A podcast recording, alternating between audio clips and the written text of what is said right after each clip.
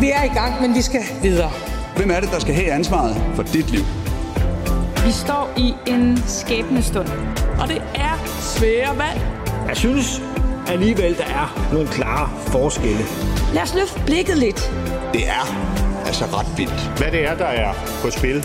Så er det nu, efter ugevis, hvor der er blevet gidsnet, gættet, analyseret og spekuleret, ja, så ser det altså ud til at blive i dag. Må ikke øh, valget nærmer sig? Klokken 13 holder statsministeren pressemøde på Marienborg, og vi har dækket op med masser af politiske nørder i studiet, så vi varmer op til pressemødet klokken 13, som vi altså sender her på kanalen. Og bagefter samler vi op med både analyser og reaktioner fra de kampklare politikere. Vi stiller skarp på, hvad der bliver helt afgørende i valgkampen. Jeg tror, det bliver en valgkamp, der handler rigtig meget om inflation. Klima, øh, trivsel, energi selvfølgelig. Jeg tror, den bliver barsk. Det tror jeg, fordi det er så tæt på, og der er så mange partier.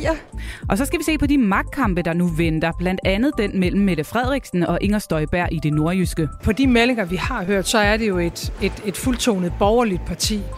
Øhm, og det, det er jeg ikke sikker på, at jeg har så stor tiltrækningskraft hos, hos mange socialdemokrater.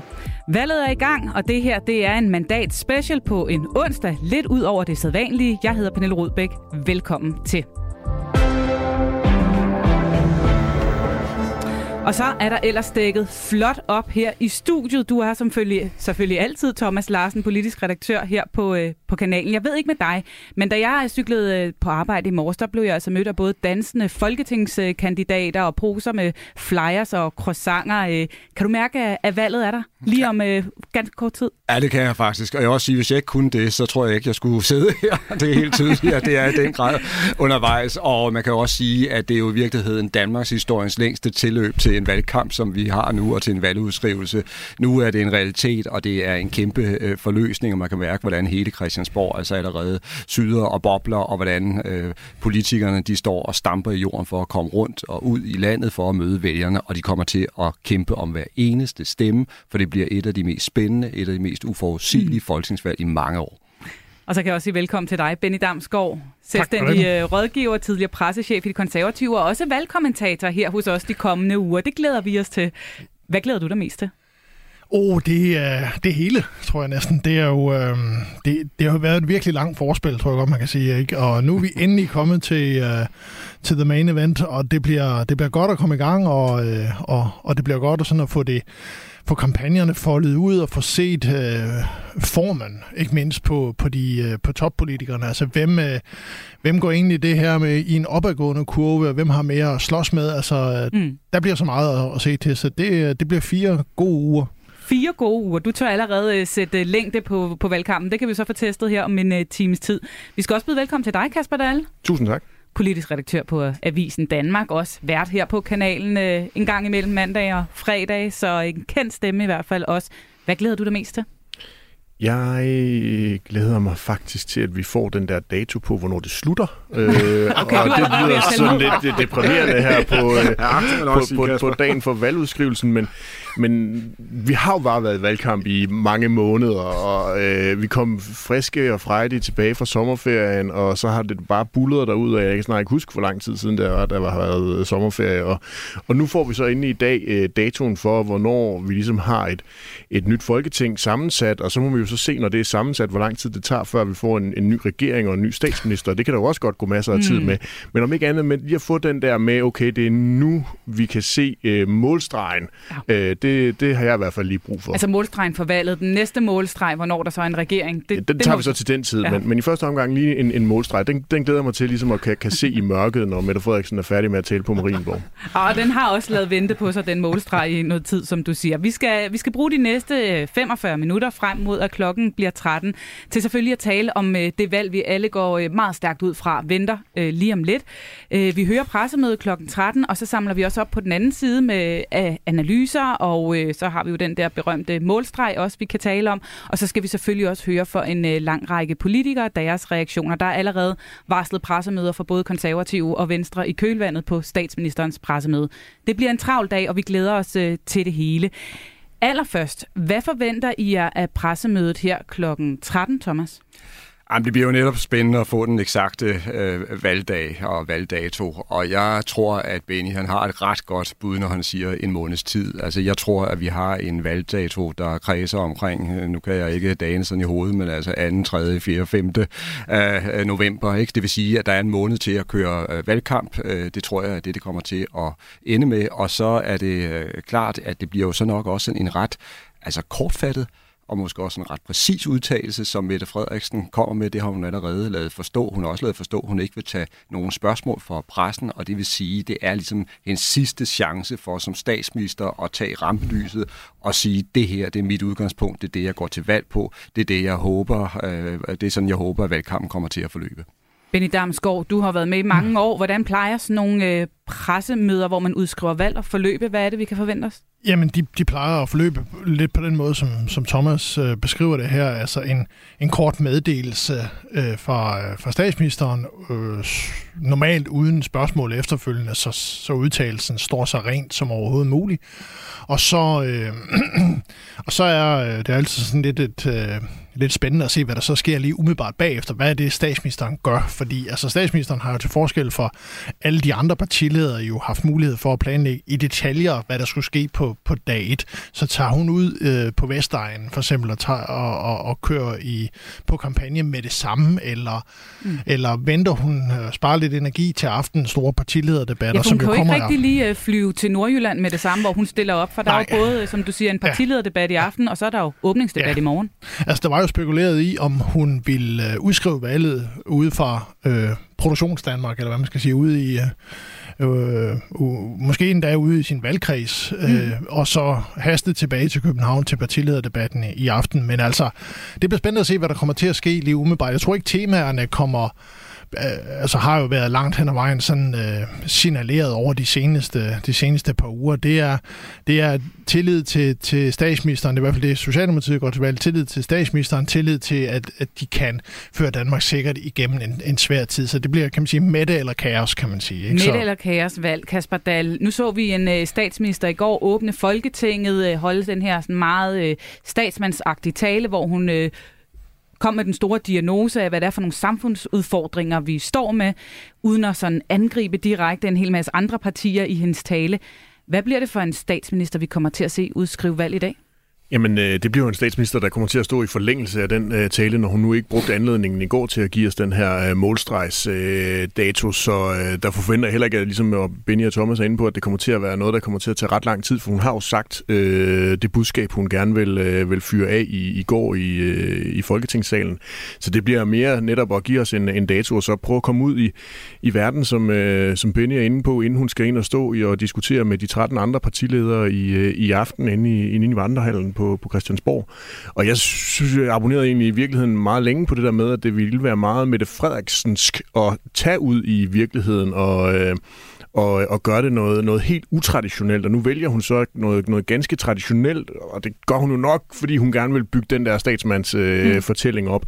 Jeg kunne forestille mig, at de nok har haft det inde og overveje det en enkelt gang, om de ikke skulle prøve at gøre noget, der var anderledes, også for ligesom at blive, blive husket i historien som værende nogen, der netop gjorde det på et plejehjem i Nordjylland. Eller, er det sket øh, før egentlig, at man har stået ude øh, på sådan et sted og udskrevet valg? Kan I, er der nogen her med lange politiske kom? I ser alle sammen med, ud, som om I i hvert fald ikke lige kan huske det. Nej, ikke lige her på, på stående fod, men, men det ville under alle omstændigheder være med til at underbygge Mette Frederiksens pointe, og måske også noget af det, som hun har rigtig meget behov for at prøve at komme ud blandt danskerne, komme ud og være helt almindelig med det, og hun havde også et opslag i weekenden på sociale medier, der handlede om, at der var nogen, der havde sagt til hende, hun skulle til at smile noget mere, og det var i hvert fald en anledning at komme ud og møde nogle mennesker, og komme ud og smile, og få nogle knus og nogle kram, og, og dele nogle roser ud, og så samtidig også lige fortælle os den her dato, fordi mere, altså vigtigere er det jo heller ikke. Det er en dato, vi skal have at vide i dag, og så buller det jo bare videre ind på Christiansborg, som det har gjort de seneste måneder mm. med, med valg, valg, valg.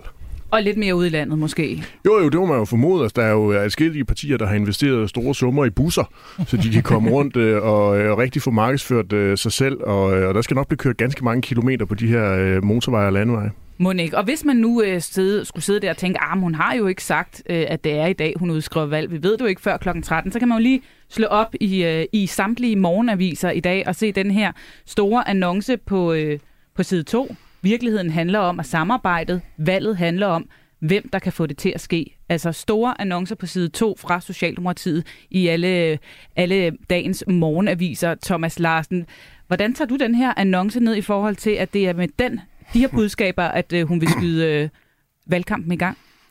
Jeg vil sige to ting. For det første så viser det, hvor velplanlagt og velorkestreret øh, det har været, og de er fuldstændig klar på den her valgkamp og har et kæmpe maskineri, der kommer til udfoldelse nu. Og så tror jeg også, det handler om, at øh, Mette Frederiksen og hans rådgiver altså ret dygtigt har aflæst, øh, hvad mange danskere måske efterlyser. Det her med, at man ser nogle partier, der finder sammen om at løse de rigtig, rigtig store udfordringer, som Danmark står for. Og man må også roligt sige, at de udfordringer, de står nærmest øh, i, i kø. Men man skal jo heller ikke tage fejl. Det er jo også en snedig kampagne, der flytter Mette Frederiksen, fordi hun jo netop har været anklaget for at være en, der har isoleret sig, som har brugt magten for meget øh, selv, har kørt for meget solo. Og nu står hun sådan billedligt talt ikke, og fagner de øvrige partier og siger, at jeg er den, der er bedst til at formidle det brede samarbejde. Det tror jeg faktisk er ret klogt set øh, af hende. Man kan så sige, der er måske også nogle troværdighedsproblemer, ikke, som hun vil blive stillet over for, fordi mange vil sige, jamen, hvorfor har du ikke vist det i endnu højere grad, osv. Mm. osv. Men det er det signal, hun ønsker at sende.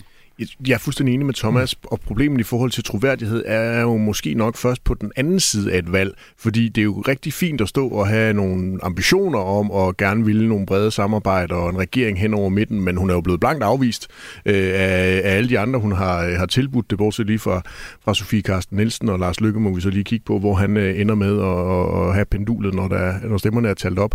Øhm, så, så i virkeligheden synes jeg jo, at det er smart set, fordi det er noget, der først rammer hende sådan, som en mulig boomerang, når, øh, når det så ikke lykkedes for hende at levere den her regering hen over midten, som, som mange danskere jo til synligheden abonnerer på en, en drøm om.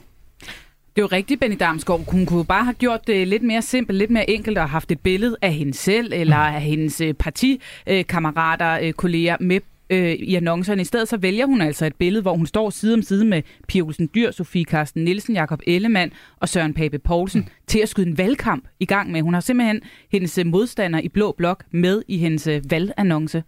Jamen, er det klogt? Ja, det, det, er, øh, det er meget øh, veludført kommunikationsarbejde og kampagnearbejde, det der, fordi at de, øh, de går ind og, og i bund og grund omfavner deres øh, modstandere lidt ihjel øh, med den her annonce, og om, også med den åbningstale, som statsministeren holdt i, i går, som jo selv øh, Jacob Ellemann roste øh, som en meget, meget god øh, tale. Det er alt andet lige sværere for dine modstandere at slå dig oven i hovedet og angribe dig, når du står og bare vil være... Øh, bare, bare står og, og er, er flink og imødekommende og, og krammer dem i bund og grund. Ikke? Og vi ved jo, at en af højrefløjens eller oppositionens øh, primære angrebspunkter, det bliver øh, statsministeren person, hendes magtfuldkommenhed og, og Mink-sagen. Og i den sammenhæng, så er det der bare virkelig godt kommunikationsarbejde, som jo også er noget, som befolkningen godt kan lide. 40-50 procent af vælgerne er virkelig glade for brede regeringer over midten. Jamen, jeg tror virkelig, at Benny han er fat i noget her, fordi det er klart, nu ved vi, at øh, Blå Blok, de har siddet og haft sådan et taktikmøde, ikke? Af, lige her for de mødes til her til formiddag? Ja, de har haft et af deres hulemøder, og der sidder de jo selvfølgelig så også og kigger ind i den valgkamp, der kommer til at, at folde sig ud nu, og jeg tror, at de aftaler, de skal ikke prøve at spænde alt for meget ben for hinanden, prøve at samarbejde så meget, som de nu engang øh, kan. Uh, men de kigger jo selvfølgelig også på, hvem er modstander, og hvordan kan vi ramme Mette Frederiksen hårdest. Og der har Benny uh, entydigt ret, når han siger noget af det, de vil slå på, jamen det er Mette Frederiksen Frederiksen som den magtfuldkommende regeringschef osv. osv. Det er noget, de kan blive enige om. De øh, iklæder det sådan forskellige forklædninger. Venstre de ønsker at tale om ordentlighed, ordentlighed i lederskabet, mm. ikke? men det er jo med direkte kritisk adresse til Mette Frederiksen. Og i og med, at hun så pludselig stiller sig an som den her fagnende, inkluderende figur, som vil samarbejde med alt og alle, så bliver det jo sværere at føre de her angreb igennem mod hende. Jeg var faktisk øh, øh, overrasket i går på, på mange forskellige øh, planer over statsministerens øh, åbningstale. Den ene var jo selvfølgelig den her, som, som, som I er inde på, Benny og Thomas, at hun var så, så rund og, og omfavnende, som hun var, øh, fordi det jo netop var med til at pacificere hele den, øh, den borgerlige opposition. Og så var jeg virkelig også overrasket over, hvor pacificeret de ret hurtigt blev. Altså, at de jo ret hurtigt lagde sig ned og ligesom accepterede, at når statsministeren holdt en fin tale, det må man heller nærmest gå ud og rose, og så er den socialdemokratiske spilmaskine gået i gang med at fortælle om, at der kommer valg i i morgen, altså i dag onsdag. Og det accepterede de ligesom også, så man, man hørte ikke rigtig sådan den der øh, kritiske, borgerlige... Hvad skulle de have øh, kritiseret? De skulle have været gået benhårdt efter Mette Frederiksen for, at hun øh, øh, sætter sit øh, støttepartis øh, ultimatum over af, at hun øh, udviser magtfuldkommenhed, fordi hun ikke lytter til Sofie Karsten Nielsen. Der var ikke udskrevet valg øh, ved Folketingets øh, åbning i går kl. 12. Øh, de skulle da have, ud, altså have fremført argumenterne omkring magtfuldkommenhed, og hvad, hvad er det for en regering, Mette Frederiksen hun vil gå til valg på? Hun kan jo ikke samarbejde med sit støtteparti, og det er da helt håbløst, hvad der foregår over i Rød Blok. vi skal lige ringe til dig næste gang. Men, men, men, men, men de der talepinde, synes jeg jo ligesom bare var, var pakket væk, og de blev, øh, fordi Bertel Hård blev rost i, af statsministeren, så var, var Venstre jo sådan en, nej, hvor var det fint, og det var godt nok en god tale, og nu glæder vi os til i morgen, og der får vi den der dato, og altså gå dog i kødet på, øh, på jeres hovedmodstander. Det var sådan meget overrasket over, at vi ikke så en, en mere kampklar og ivrig øh, opposition for at komme ud over stepperne, og det gør jo bare, at, at Socialdemokraterne kan lave den annoncekampagne, de har i dag, og at de jo bare kommer ud med en lang højere fart øh, øh, i deres øh, valgkampslutspurt, som vi vil nærmest gå ind i øh, nu her med det samme, øh, end de borgerlige partier gør. En ganske kort kommentar på det, Benny. Jamen, jeg følte mig næsten øh, hensat til øh, coronapandemien, og nogle af de første pressemøder, hvor statsministeren var den store landsmoder, der, der udlagde linjen, og ingen rigtig var i opposition, eller gjorde andet end rost hende. Så, så på den måde understreger det jo også bare pointen om, at det har været en eminent godt udført optag til valgkampen, og, og også tale og opfyldende annoncer i dag. Så, så Socialdemokratiet har, en, øh, har momentum ind i valgkampen. Valgudskrivelsen ser altså ud til at komme dagen efter, at Mette Frederiksen i går holdt sin åbningstale i Folketinget, som vi øh, lige har nævnt her. Det markerede øh, jo også, som sagt, den deadline, som de radikale havde sat for deres ultimatum, selvom de altså i går morges blødte op og sagde, at øh, alt inden torsdag, det var fint i forhold til at udskrive valg. Efter Mette Frederiksen hun havde holdt sin tale, så kom hun blandt andet forbi os her på mandater. Det blev til en snak om en af de måske mest centrale magtkampe, som der kan komme til at vente i den kommende valgkamp, nemlig den mellem hende og Inger Støjberg. Vi skal lige prøve at høre en del af interviewet, øh, hvor jeg som det første spurgte hende om, hvorfor hun så ikke benyttede lejligheden i går til os at udskrive valg. Fordi i dag øh, var opgaven at åbne Folketinget og holde statsministerens åbningstal, og det er det, jeg har gjort i dag. Der er stadig et par dage at, at løbe på. Kan vi regne med, at du lytter til de radikale og deres uh, ultimatum? Må, må ikke øh, valget nærmer sig? Hvad var det vigtigste for dig at kommunikere i, i dagens uh, åbningstale? Øh, ja, flere ting. Altså for det første, øh, hvor urolig en tid det er, vi, vi lever i. Øhm, øh, jeg tror hele, hele Europa, øh, Vesten, er øh, dybt bekymret efter de seneste dages begivenheder i Ukraine. Annektering, ulovlige øh, folkeafstemninger, øh, mobilisering øh, på russisk side og øh, altså trusler også om brug af AA-våben. Øh, og det er klart, at den, den udenrigspolitiske situation, vi er i, det stiller Folketinget over for nogle meget, meget store øh, opgaver, og det udfordrer os som land og som folk. Øh, en krig i Ukraine har nu sat sig i en, en hård inflation, som rammer rigtig, rigtig mange danskere. Så vi har det udenrigspolitiske bagtæppe, om man vil. Og så har jeg udpeget fire områder, som et kommende folketing og en kommende regering i mine øjne har som sin primære opgave. Det er inflationen og økonomien, hvor vi må forvente større modgang i de kommende år, end vi har været vant til. Det er klimaforandringerne, det er et velfærdssamfund, som skriger på arbejdskraft, og så er det selvfølgelig udlændingepolitikken, som er hele forudsætningen for, at, at samfundet fungerer, at der er styr på, på det. Øh, og så kan man sige, at endelig var det tredje budskab øh, samarbejde. Øh, der er, vi kommer ikke igennem de her kriser, øh, hverken øh, som befolkning eller på Christiansborg, uden øh, virkelig at samarbejde med hinanden. Vi havde lige besøg af Martin Lidegaard fra Radikale Venstre, som bed mærke i, du også havde, øh, måske man kan kalde en indsigt om, at du heller ikke altid var så god til gruppearbejde. er det en anerkendelse af, at øh, du måske som statsminister i nogle tilfælde har lukket dig lidt for meget Nej, om dig selv? det er det ikke, og øh, øh, jeg mener ikke, at den der kritik øh, er rimelig. Den, den regering, der er i dag, er jo hverken mere eller mindre magtfuld end alle mulige andre fordi det er en mindretalsregering, og vi kan ikke vedtage noget, uden der er opbakning fra Folketinget. Så øh, hvis der skulle komme en anden statsminister efter næste valg, så vil han være øh, præcis lige så magtfuld som den, som den nuværende, eller mangel på samme. Jeg kunne godt tænke mig at tale lidt med dig om det valg, der så venter forude, øh, må vi antage. Må ikke det kommer i løbet af i dag eller i morgen. Hvis man kigger i målingerne, så øh, er I øh, i Socialdemokratiet gået for at have nogle meget overbevisende målinger gennem din regeringsperiode, til nu at det hele ser meget mere øh, åbent ud. Hvordan er det som formand for Socialdemokratiet at træde ind i en valgkamp, hvor at I ikke står så sikkert, som I måske kunne have gjort, hvis valget var kommet på et andet tidspunkt? Jamen flere ting til det. Altså for det første synes jeg ikke, det ville have været seriøst og ordentligt at udskrive et valg øh, umiddelbart efter corona. Og det, at vi øh, har ligget så højt i målingerne, har jo i høj grad hængt sammen med de kriser, vi har skulle håndtere som regering. Øh, og jeg var rigtig, rigtig glad for, øh, ikke mindst i starten af corona, at vi fik så massiv en opbakning. Jeg synes også, det er meget naturligt, når der er så voldsom en krise, så vil der være en tendens til, at man bakker op om den person og den regering og de myndigheder, som har ansvaret for at få landet igennem krisen. Men der er jo også men en krise ikke... nu. Ja, men den er alligevel anderledes. Øh, den kan vise sig at være mere alvorlig øh, og have nogle større konsekvenser. Men det var en anden tid. Øh, og jeg har ikke selv på noget tidspunkt troet på, at, at vi ville komme til at ligge så højt. Så på den måde har tingene jo normaliseret sig. Når alt det her sagt, bliver jeg så nødt til at sige, at det ser ud til, at danskernes absolut foretrukne politiske parti er Socialdemokratiet. Og hvis man skal tro på de målinger, der er nu, så er der jo faktisk også langt fra det forventede resultat, Socialdemokratiet kan imødese, og så til, til de næste partier. Så, så der, vi er ikke ked af de tal, der er i dag. Du føler, at du som formand godt kan være bekendt og trække dit parti ind i en valgkamp, sådan som I står ja, nu her? Ja, selvfølgelig da. Hvis vi spoler tiden tilbage til øh, sidste valg, så er fortællingen jo om valget dengang, at det lykkedes Socialdemokratiet at hive en masse, øh, måske Dansk Folkeparti vælger tilbage i, øh, i folden hos Socialdemokratiet.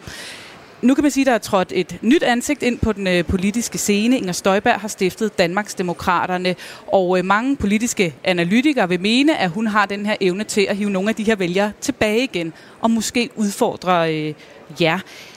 Hvad er det, hun kan, som taler så godt også til nogle af jeres vælgere? Altså i mine øjne er den afgørende forskel på det Dansk Folkeparti, der var tidligere, og så Danmarks Demokraterne jo, at Dansk Folkeparti øh, da, da, da partiet sådan var på sit højeste, øh, også var ret socialdemokratisk. Øh, ikke på alle områder, men, men på en række områder. Det er en meget, meget stor forskel. Altså, så vidt jeg kan høre, så siger Danmarks Demokraterne klart, at man er et borgerligt, liberalt parti.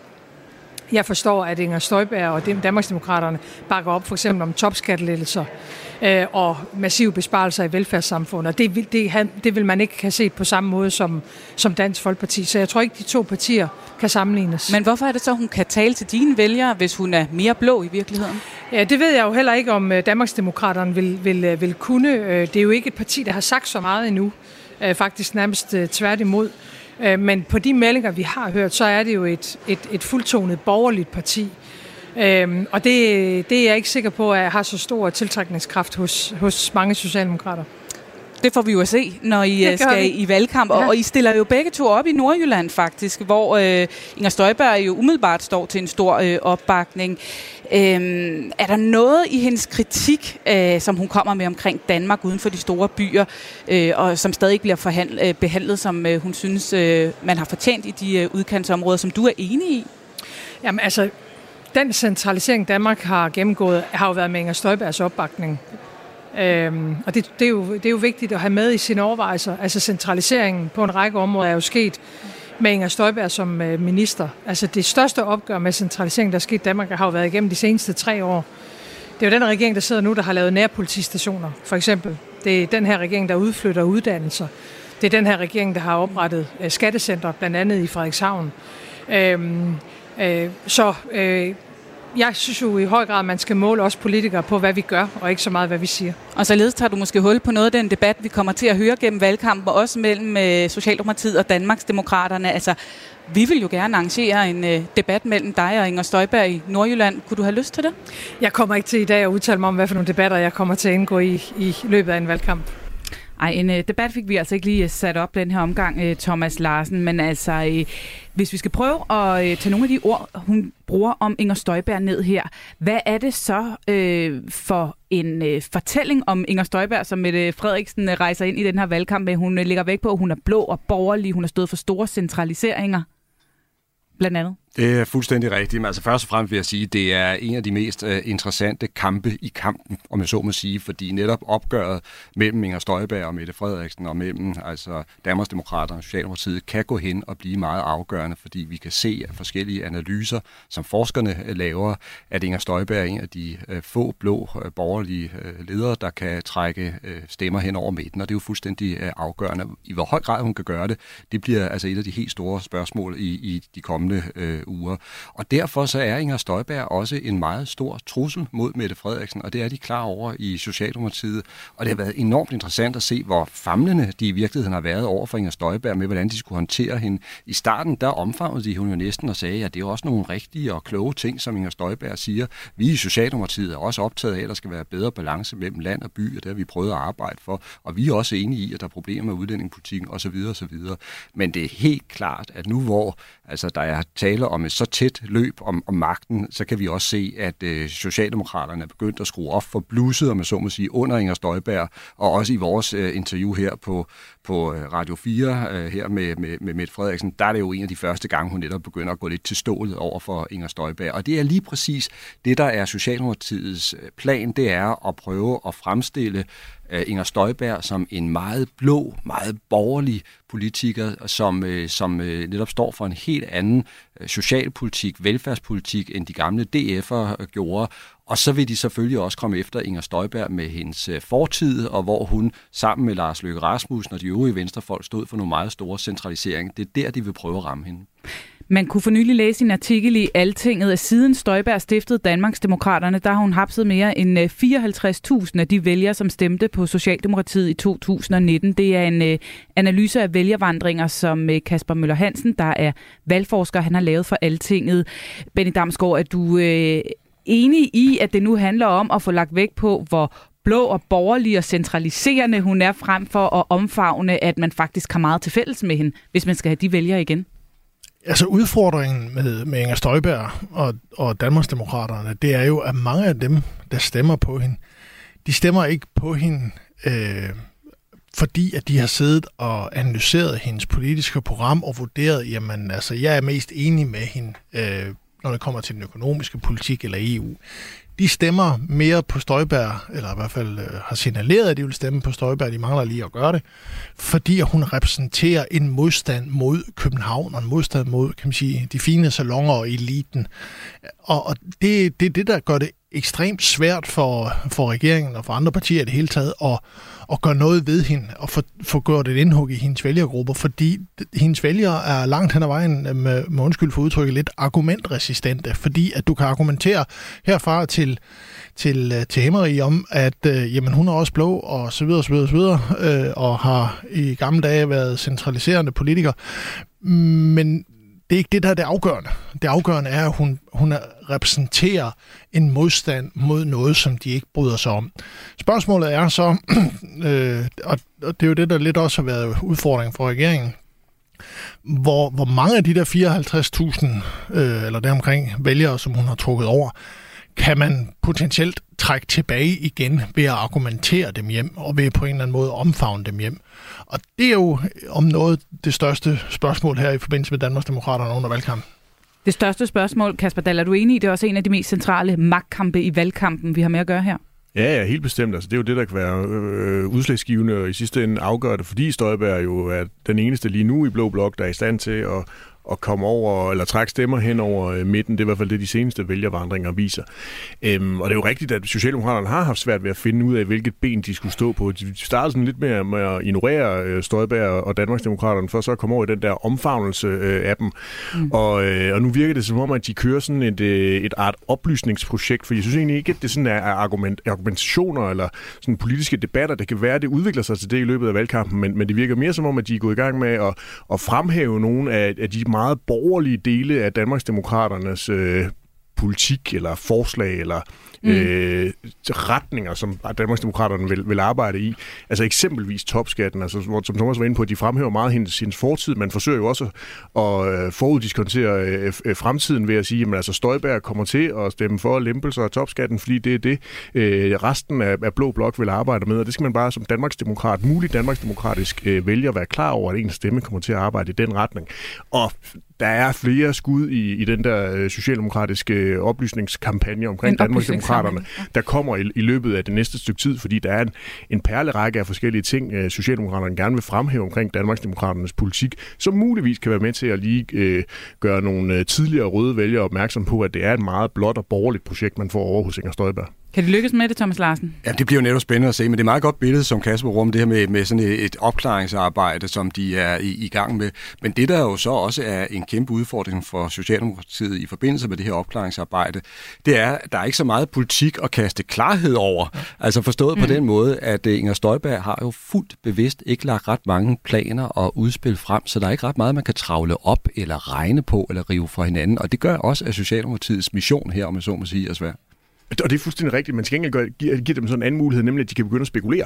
Ja. Og så kan de begynde at bare tage den anden, de andre øh, borgerlige partiers politik og sige, men det er jo også noget af det, som Støjberg hun så kommer til, fordi det er der altså mange flere mandater over i den blå blok, der vil øh, have gennemført, så det får du altså også, hvis du sætter kryds over ved Inger Støjberg og Danmarksdemokraterne. Og så en anden pointe, nemlig den her med, at altså, Inger Støjberg er en følelse, som Benny lidt er, er ingen på. Det, det er jo fuldstændig rigtigt, og hun har jo også været enormt stærk i nogle af de sådan, øh, mere værdipolitiske forslag, som vi jo har, har hørt fra, fra Danmarksdemokraterne i løbet af de seneste måneder. Men, men jeg synes omvendt også, at vi har fået indblik i, hvor det er, at Støjberg er absolut svagest, og det er jo netop, når det så kommer til øh, økonomisk politik, når det begynder at blive sådan mere teknisk og konkret. Altså de er for eksempel rejsende i forslaget om, at vi skal have øh, højere befordringsfordrag i nogle af de her 25 udkantskommuner, mm. men når man så begynder at krydsforhøre hende med, hvorfor er det lige den kommune, og ikke en anden kommune, der ligger lige ved siden af, så begynder hun ligesom at blive meget systembevarende og øh, centralistisk tænkende igen, og så falder hun sådan tilbage i noget, fordi det virker til, at hun er ukomfortabel. Så Støjberg vil altså også komme til at blive testet ganske meget. Det kan godt være, at hun ikke bliver det i sådan en head-to-head-duel med Mette Frederiksen i, øh, i Aalborg eller Jørgen, men, men hun vil blive det i løbet af de her øh, uger, der kommer. Overvist om, at Socialdemokraterne kommer til at, at skrue op for plusset, når det gælder Danmarksdemokraterne. Og så er spørgsmålet jo, hvad, hvad Støjberg gør. Jeg ved ikke, om man skal læse det her ind i, i noget af den kritik, men man må i hvert fald konstatere, at i går, der kom hun med et krav om, at øh, hendes økonomiske politik i hvert fald ikke kommer til at flugte med det, som øh, Søren Pape han har lagt frem. Hun sagde ganske konkret, hun vil ikke pege på en øh, borgerlig statsminister, øh, som øh, vil... Øh, ja, hun vil ikke have, at væksten i det offentlige, ja, hun vil have, at væksten i det offentlige forbrug skal følge demografien, og hun vil også have, at en kommende blå regering ikke må arbejde på at afskaffe topskatten. Altså to krav, man skal opfylde, hvis øh, man skal have hendes mandater som borgerlig statsminister. Noget, som vil i særlig grad er rettet mod den meget borgerlige økonomiske plan fra de konservative Ben Damsgaard. Ja, det er det. det der, det er... Øh altså hun ligger i bund og grund øh, Papes økonomiske plan i, i graven, øh, og, og det er bevidst, og hun gør det allerede nu, fordi øh, som, som både Thomas og Kasper har været inde på, jamen så er øh, jo hendes, altså, hendes akillesal er jo det der med, at hun har trukket røde vælgere over, men, men i bund og grund står for en, en blå politik. Og der har hun simpelthen behov for at få ryddet op i penalhuset, kan man sige, og, og få signaleret, at øh, nok peger hun på en blå statsminister, men hun holder også igen i forhold til for eksempel topskattelettelser eller, eller nedskæringer i, uh, i den offentlige sektor. Så det er jo et, et, et forsøg på at, at holde på, på hat og briller her, inden vi går ind i valgkampen, men det er jo på ingen måde specielt, øh, øh, specielt sådan, hvad kan man sige, pænt over for, øh, for Pape. Det illustrerer jo om noget også, at vi kommer til at gå ind i en valgkamp, hvor der er mange blå partier, som potentielt kæmper om de samme vælgere, og derfor er nødt til øh, at gå relativt hårdt til makronerne på hinanden i, i det der interne blå kannibaliseringsspil, som, som der kører. Og du har ikke mindst også to statsministerkandidater på blå side, som har meget svært ved at slå de der meldinger ned, fordi de har behov for mandaterne efterfølgende. Thomas? Jeg synes, det er en utrolig interessant melding fra Støjberg, og jeg må også sige lige ud, at jeg synes, den er meget taktisk smart. Fordi nu taler vi netop om, at Mette Frederiksen af alt magt vil prøve at gøre hende til altså en, en grum, øh, blå og borgerlig, øh, liberal øh, politiker, ikke sandt? Og så går Inger Støjberg ud som noget af det siger, første og siger, at jamen, prøv at høre venner, jeg vil passe på vores velfærd, vi skal tage øh, hensyn til en udvikling med, med, med flere gamle og, og så videre, og jeg går i øvrigt ikke ind for topskat, hvis vi skal kigge på skat, så skal det være i, i, i bunden, ikke sandt? Og dermed så prøver hun jo allerede nu at demontere en del af, af Mette Frederiksens kritik, og bringer sig også over i den position, hvor hun netop kan trække nogle vælgere hen over midten. Så er det rigtigt, som Benny er inde på, hun torpederer fuldstændig Søren Pape Poulsens store økonomiske plan. Men det, jeg siger nu, kan måske virkelig kon- lidt kontroversielt. Måske er det ikke så skidt for Søren Pape Poulsen, når det kommer til stykket, Fordi rent faktisk så er det en plan, som har været i konstant stormvær, og som man også selv har haft svært ved at forsvare, og nu får Blå Blok øh, faktisk en chance for at sige, at den her plan, den bliver altså ikke gennemført i skalaen øh, 1 øh, til 1. Der kommer til at ske ret store modificeringer og forandringer undervejs, og jeg tør godt garantere for, at det man er ret lettet over, også i for eksempel Venstre. Og nu siger du Venstre. Vi havde jo besøg af Morten Dalin fra Venstre i går, da vi sendte live fra Folketingets åbning, hvor vi også snakkede om Inger Støjberg og hvordan Venstre ligesom griber hinanden. Og til det, der sagde han sådan her. Jamen altså, hvis man kigger på Inger Støjberg helt øh, kynisk, så må man jo bare sige, at de kloge ord, som, som Thomas og Company, de har jo lavet analyser, der viser, at Inger Støjberg, hun er med til at trække vælgere over midten, og Noget, derfor sandsynligt gøre.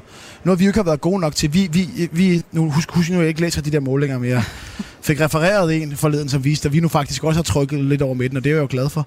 Men, men Støjberg har jo været rigtig, rigtig god til det der. Så på den måde er det jo en styrke for det blå øh, Danmark, og, og der er ikke nogen blå regering, hvis ikke, øh, hvad hedder det, øh, Inger Støjberg er, øh, er der, og derfor er jeg jo glad for den indsats, hun gør. Hun har jo også sagt klart og tydeligt, Danmarksdemokraterne er et blot parti, der vil af med Mette Frederiksen og have en ny statsminister. Så selvom Støjberg har nuppet en stor chunk af Venstres vælgerskare og sidder med dem nu, så er du glad for, at øh, Danmarksdemokraterne er en del af dansk politik og blå blok? Ja, fordi hvis ikke de var der, så tror jeg, det ville være svært at få en blå valgsejr. Men jeg skal jo ikke stå her og prøve at lære komiske Ali. Jeg ville da gerne have været alt det ballade, der har været i Venstre øh, for ugen. Jeg ville da gerne have, at valget var som i 2001, hvor vi fik 33 procent øh, af danskernes øh, stemmer. Det ville da være fantastisk. Men det er bare ikke situationen nu. Og så må jeg bare kigge rundt i det blå Danmark og sige, at det, at vi alle sammen på hver vores måde er med til at trække nogle vælgere fra rød til blå, det sandsynliggør, at vi kan få en, en ny blå økonomisk ansvarlig regering. Og det er trods alt det væsentligste for mig. Kasper Dahl, er Morten Dalin komisk Ali her, eller er det bare Venstre, der er kommet til fornuft og indser, at de også har brug for Støjbær? Jamen det har alle i Blå Blok jo øh, fundet ud af, at de, øh, de har. Det var måske også derfor, hun var så ombejlet, da det var, hun trådte ud af, af Venstre. Vi også havde Nyborgerlige og Dansk Folkeparti, som gerne ville have Støjbær ind i, i folden, fordi de også havde lugtet lunden om, at, øh, at Støjberg har et eller andet, øh, en eller anden kemi med rigtig mange øh, danskere. De kan godt spejle sig i, øh, i hende, og så må de jo så finde ud af, hvad det er for en politik, man så får med hende efterfølgende. Det bliver altså rasende interessant at se, dels hvordan Danmarksdemokraterne griber den her valgkamp an, hvor hurtigt har de været i stand til at få mobiliseret noget, noget, noget kampagne simpelthen, men jo også, hvad det er for et mandat, danskerne giver Støjberg og, og company ind i nogle mulige borgerlige regeringsforhandlinger, fordi hun bliver altså svær at lægge arm med for enten Søren Pape eller Jakob Ellemann, hvis hun kommer ind med de der 15, 18, 20 mandater, så, øh, så skal der altså leveres, og det er Støjberg jo uhyggeligt bevidst om, at hun ikke skal komme til at lave øh, den fejl, nogle af hendes øh, forgængere, øh, borgerlige partiformænd, øh, har, øh, har gjort i de her øh, forhandlinger. Der er hun jo øh, magtpolitiker om en hals og ved, hvordan man skal øh, greje sådan nogle politiske forhandlinger, så hun skal have nogle klare mærkesager gennemført for, for Danmarksdemokraterne, så hun har noget, hun kan gå tilbage til, til sine vælgere med, og muligvis jo også øh, blive endnu større parti efter sådan et, øh, et valg. Hvad har vi så opnået i de her tre år, trods pandemi og krig? Der er altså nogle forbindelseslinjer, der er ved at blive kappet. Og derfor er der i den grad fortsat brug for os. Vi er i fuld gang med en særudgave af mandat, som vi jo altså sender, fordi at statsminister Mette Frederiksen her kl. 13 har indkaldt til pressemøde. Et pressemøde, hvor at vi stærkt regner med, at vi endelig får sat dato på, hvornår vi alle sammen skal ned og stemme ved det næste valg. Jeg hedder Pernille Rudbæk og øh, er flot mandet op her i studiet af politisk redaktør Thomas Larsen, Ben Damsgaard, vores øh, valgkommentator her under valget, og øh, Kasper Dahl, som er politisk redaktør på øh, Avisen Danmark. Og øh, vi sidder altså og øh, kaster et blik på den valgkamp, der altså venter lige om lidt. Når øh, talen, øh, eller pressemødet øh, kl. 13 øh, kommer, jamen så sender vi det, og så samler vi op på den anden side helt frem mod, at klokken bliver 14.30. Så hvis du sidder og savner kranjebrud eller efterfølgende monarkiet, ja, så bare roligt, det hele det findes stadig som øh, podcast, det kan du gå ind og finde der. Vi øh, har fået en besked, den er fra øh, Tommy Ligård, han skriver, jeg håber, vi beholder Mette F. af mange årsager. Vi har en historisk dårlig opposition, der fører god borgerlig økonomisk politik, Pressen er lammet af den socialdemokratiske magtmaskine, og ikke mindst har venstrefløjen været befriende tavs og fri for ævl. Altså en lille analyse fra Tommy Ligård. Tusind tak for den. Og lad mig lige benytte lejligheden til jo selvfølgelig at minde alle om, at sms'en er åben på 1424. Jeg tror aldrig, der har været så mange politiske nørder her i studiet på en gang til at, at give nogle svar på de spørgsmål, man måtte sidde og have derude. Så, øh, så har du sådan nogen, så øh, er det bare med at sende dem afsted. Og hvad er det så for en valgkamp, der venter lige om lidt, og hvad bliver afgørende for valgets udfald? Ja, det skal vi øh, vende lidt nu, frem mod at klokken bliver 13. Vi øh, skal høre fra en række politikere, som vores øh, reporter Emil han fangede på Christiansborg i går. Og lad os starte med at høre Dansk Folkepartis Pia Kærsgaard om, hvad hun har af forventninger til den kommende valgkamp. Jamen, det bliver jo altså, efterfølgende, hvilken regering, der kommer til at sidde. Altså, det, det er det, det kommer til at handle om overordnet. Og hvad, hvad tror du, det er for en slags valgkamp, vi går i møde? Jamen, jeg tror, den bliver barsk. Det tror jeg, fordi det er så tæt på, og der er så mange partier denne gang, der kæmper om magten. Men der er ingen tvivl om, at det er spørgsmål som øhm, energi, gaspriser og så videre. El, det vil være meget, meget højt oppe på, på dagsordenen. Men jeg fastholder altså også, at ældre udlændinge, de skal med, fordi det synes jeg, vi skylder dem, at det ikke alene bliver meget få emner, men at vi tager det brede spektrum og, og fortæller, hvad vi vil gøre for danskerne. Jeg tror, det bliver helt afgørende for dit eget partis øh, valgkamp. Jamen, det bliver, at vi øh, går ud og arbejder benhamrende hårdt, at vi har ro på bagsmækken, og det er min klare formodning, at det har vi. Så skal det nok gå. Jeg er optimist. Hun er optimist. Det kræves det vel også i Dansk Folkeparti lige for tiden. Ben Damsgaard, hvad bliver det for en øh, valgkamp for Dansk Folkeparti? Jamen, jeg tror, Per Kærsgaard har ret i, at det bliver en barsk omgang. Øh, fordi at der er meget, der tyder på, at oppositionens primære angrebspunkt bliver statsministerens person. Nu har Socialdemokratiet her over de seneste par dage, som vi var inde på tidligere, gjort alt, hvad de kunne for at prøve at dæmpe øh, Øh, den øh, bølge af kritik og de angreb, som kommer, men det bliver omdrejningspunktet for, for, for oppositionen. Så det, det i sig selv gør den, øh, vil, vil gøre den til en barsk omgang, også fordi sociale medier jo betyder øh, stadig mere i, i politi, øh, politisk kommunikation. Og så et andet element, som, som også kommer til at have en betydning for valgkampen, det er jo det der interne borgerlige spil, der kører om, hvem der i givet fald, der kommer en borgerlig statsminister, hvem der skal være øh, nummer et. Altså, hvem, hvem kan samle flest borgerlige mandater bag mm. sig? Er det Pape eller Element? Og det betyder bare, at de tre mindre partier, Nye Borgerlige, Liberale Alliance, Dansk Folkeparti og Danmarksdemokrater, der er så fire, undskyld, de øh, kommer til at, øh, at stille krav og forventninger til, til de to store dyr på savannen, øh, kan man sige, for, for, øh, for, for at sikre deres opbakning. Og det kommer også til at blive en, i sig selv en, en drivkraft. Så det bliver en barsk omgang, men øh, ja, det, bliver, det er måske småting i forhold til, hvad der så venter efterfølgende, og det er jo lidt en anden diskussion. Ja, i øh, selve de parlamentariske forhandlinger, ja. men hvis vi lige bliver ved Dansk Folkeparti, Thomas Larsen, øh, vi har brugt rigtig meget den seneste politiske sæson til at snakke om, om Dansk Folkepartis nedtur. Nu har fokus været meget rettet mod Inger Støjberg her, men helt ærligt, hvis du var Morten Messersmith, og du stod og ventede på, at nu blev der trykket på valgknappen, hvordan vil du have det i maven? Ja, nu er jeg jo ikke politiker, og man må bare sige, at de er udstyret med en robusthed, der nogle gange trodser enhver beskrivelse, og derfor så vil han gå ud og kæmpe for det, selvom han jo altså står sådan billedtab med det ene ben i, i, i graven. Ikke? Um, så han vil kæmpe øh, for det, det vil han gøre til det sidste, og det vil Pia Kærsgaard uh, øh, også. Men når det så er sagt, så er det klart, at uh, det vi har været vidne til, det er jo nærmest en uh, nedtur uden ende, og jeg kan også sige fuldstændig ærligt, at jeg havde ikke regnet med, at øh, Dansk Folkeparti ville falde så voldsomt, som det er tilfældet her. Altså, vi taler om et parti, som for ret få år siden var en af de, altså et af de allerstørste partier og mest indflydelsesrige partier i Folketinget, og som blev hyldet for det stabilitet og solide lederskab osv. osv. Og øh, nu står de simpelthen og danser på spærregrænsen, og det er jo helt seriøst sådan, at øh, der er ikke nogen, der ved, om de klarer den, eller om de rent faktisk er et overstået kapitel her ved det kommende valg. Hvad kommer til at afgøre, om de klarer den, Kasper Dahl, tror du? Ja, altså når man er så lille et parti, som Dansk Folkeparti er, øh, er blevet, så er det jo marginalerne, der kommer til at afgøre, om man får skrabt øh, tilstrækkeligt mange tusind stemmer sammen til at komme over de, øh, de 2 procent. Og på den måde, så, så bliver det jo langt hen ad vejen nogle af de kendte ansigter, der er tilbage i Dansk Folkeparti, der skal trække øh, læsset her. Vi hørte Pia Kærsgaard her, hun skal ud og kæmpe for, for sit mandat, og, og Morten Messersmith skal jo også virkelig brillere øh, og, og forsøge at lokke nogle flere ind i, øh, i Dansk Folkeparti-familien, når han får muligheden i de forskellige tv-debatter, øhm, fordi Dansk Folkeparti jo bare er blevet et, et mindre parti. Det er de blevet på Christiansborg, hvor de er jo nede på hvad er det, seks øh, mandater, tror jeg, de, de er tilbage i deres folketingsgruppe, men det er de jo også rundt om i hele Danmark. Vi så det allerede ved kommunalvalg, hvor de blev et mindre parti. Vi, I kraft af den her afskalning, der er sket, så er der også store dele af deres organisation, der ikke længere findes, så det bliver jo et valg, der er meget op ad bakke for, øh, for Dansk Folkeparti, og hvor Pia Kærsgaard jo virkelig skal ud og kæmpe for, for livsværket. Ben Damsgaard?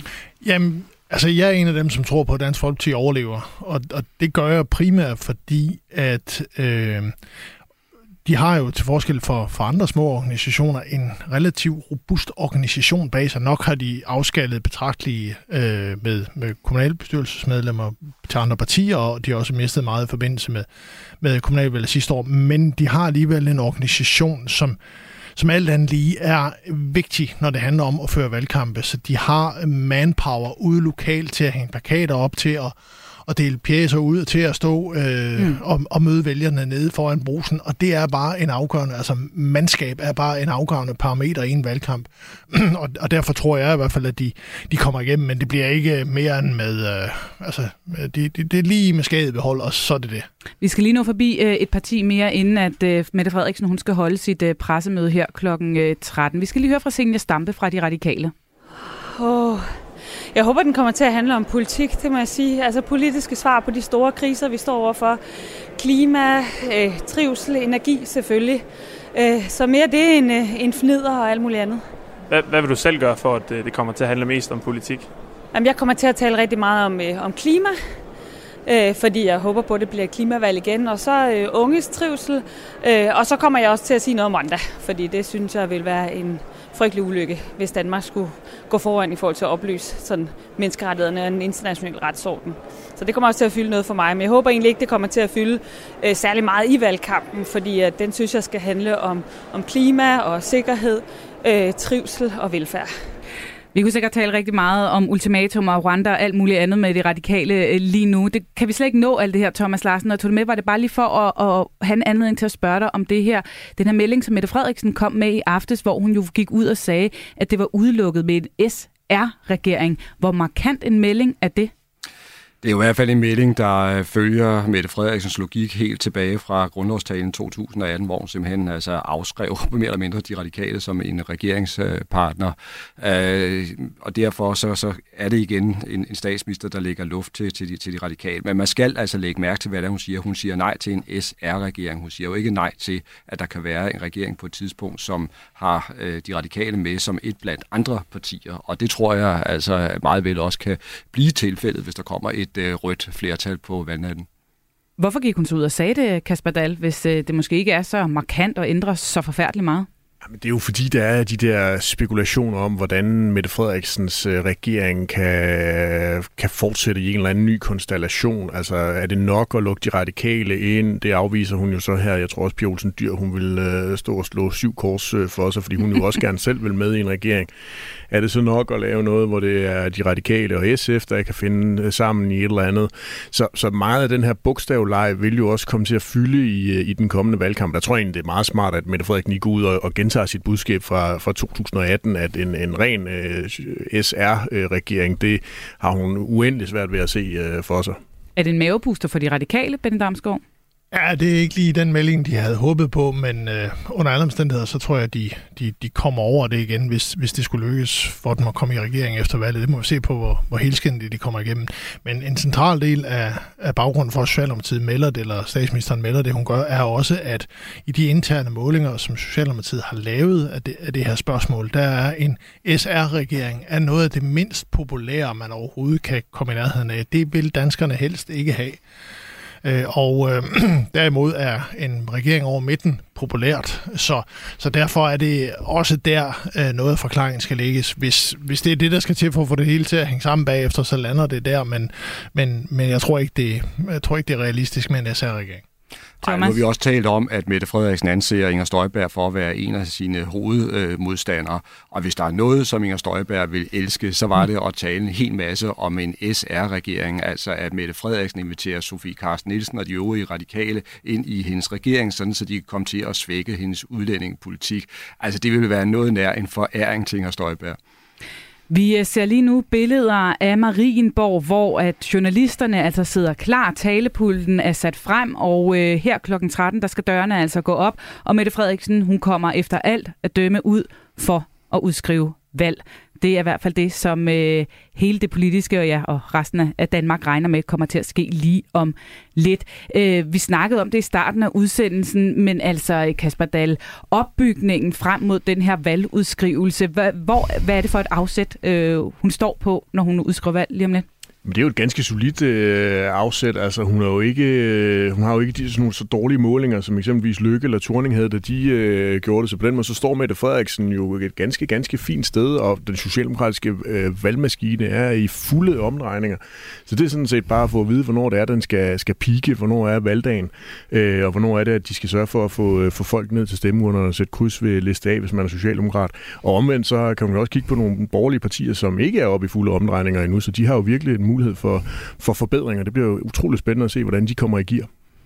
Thomas Larsen, du har jo også snakket meget om, øh, vi snakkede allerede om det for mange programmer siden, hvordan hun ligesom skulle bygge hele det her afsæt